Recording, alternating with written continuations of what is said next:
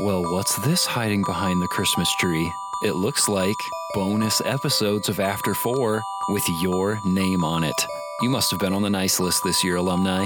That, and we just had too many fantastic conversations to fit them into our normal episodes. Now, the tag says that very little editing has been done, so they might sound a little rougher than normal, but we hope you enjoy them all the same.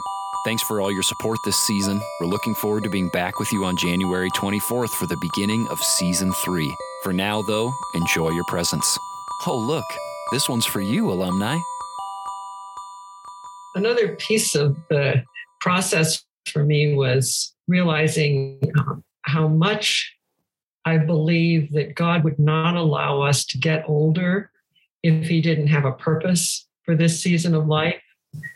So I, I thought of that when you were saying how, and I, you know, I certainly get angry at myself for not being perfect, for instance, or whatever.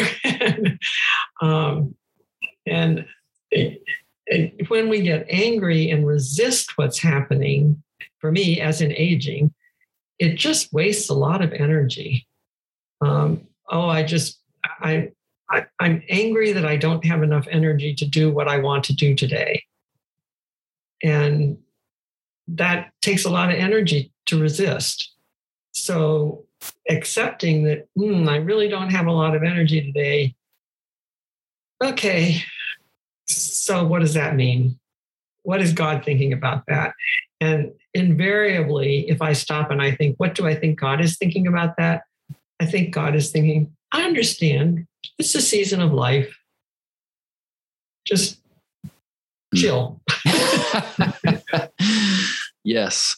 That uh, it, it's it's amazing that this all powerful, never tiring God can can give us the grace and the space to be tired and to need to do less physically or even mentally than what we might what we might want to accomplish. That that he the one who can do it all will say it's okay. Just just slow down. It's okay. I understand. well, that, I mean, what you're saying is true. The all-powerful God, and He can, He could do it all. He could do it all, and doesn't necessarily need me to help Him. That's a little piece of it. But um, I don't know if you spent a lot of time with. Uh, um, well, I'm losing who it is. Um, who did the the painting of Jesus in the boat?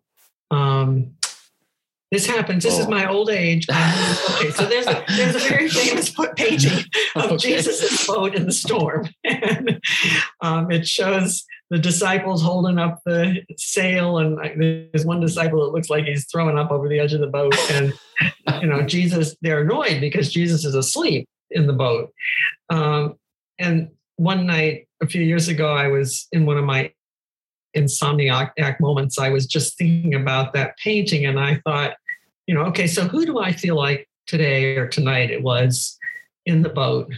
And who would I like to be like? And I just thought, oh, I'd like to be like Jesus and just sleeping in the boat. So even this all powerful God yes. was asleep in the middle of a storm. I mean, it's a loaded image. It's just beautiful. Um, and Bob was, of course, teasing me that I'm lying awake thinking about sleeping in the boat. So I don't remember what happened the rest of the night. but I think God invites us to go to sleep in the boat. Wow. Yes. It, I, have always wondered at the end of that, at, uh, at the end of that story, when, when Jesus, I mean, he, I, I want to say that is that a moment where he says, you know, you have little faith. Yes, and yeah. I always wonder, like, what was he hoping that their response was going to be?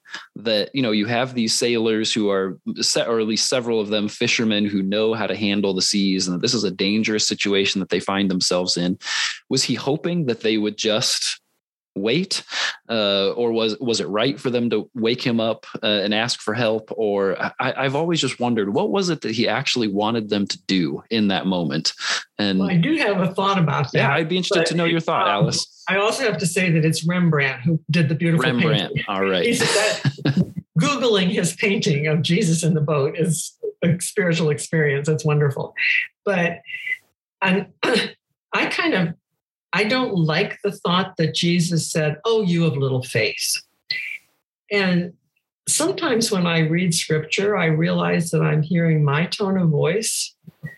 Um, And it may not have been Jesus' tone of voice at all. And of course, he didn't say it in English, so we right. don't know. sure. know, we could probably broaden what he might have meant. Um, but I think the, the Spirit whispers to our spirit as we read Scripture.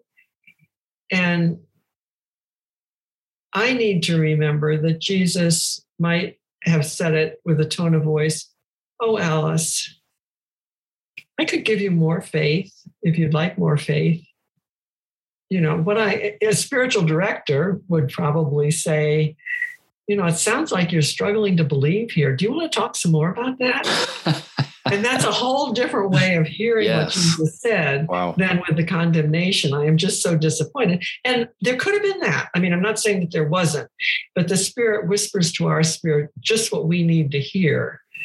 So I think if we hear something that lacks the grace we think Jesus was offering, then we probably aren't hearing it just the way he's saying it to us right now.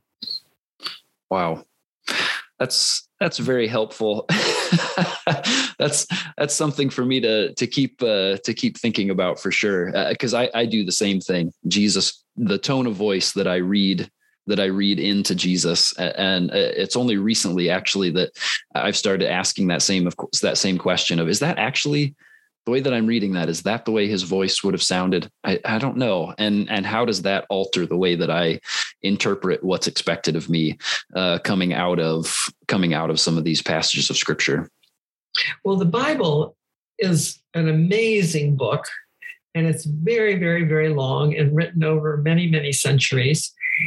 And I think I I've looked at the Bible as sort of a brick that's thrown at my face. I mean, I just take everything, you know, this is something that you should be doing and you're not doing. And I know not everybody does this. I mean, this is coming out of my own melancholy and self doubt, but I do know that a lot of people struggle as I do. So I'm not the only one who has this. And I, I think if I read scripture as though everything from the beginning to the end is meant to instruct me in my life right now, that just doesn't make sense in terms of the creator God. Um, the, the second verse of Genesis said, when there was darkness and there was light, and the Spirit was hovering over the chaos. And the Spirit is hovering over the chaos in my life. And the Spirit is behind all scripture. So I usually stay with a passage or usually just a verse until I hear what sounds like the authentic word of the Spirit to me. Um, and Jesus also said to the disciples, He said, I have so many things, so many more things I want to say to you right now, but it's more than you can bear. So the Spirit will come and will teach you all truth. So if there's something that I really don't understand, I just figure, well, maybe tomorrow I will, because it might be too much for me to bear this truth. Thanks for joining us for this special bonus episode. We hope you enjoyed it. As always, please subscribe, rate and review, and share with all the other alumni boys and girls. Because Santa will know if you don't. Too far? Okay. Well, thanks for listening, and I will see you after the new year, alumni.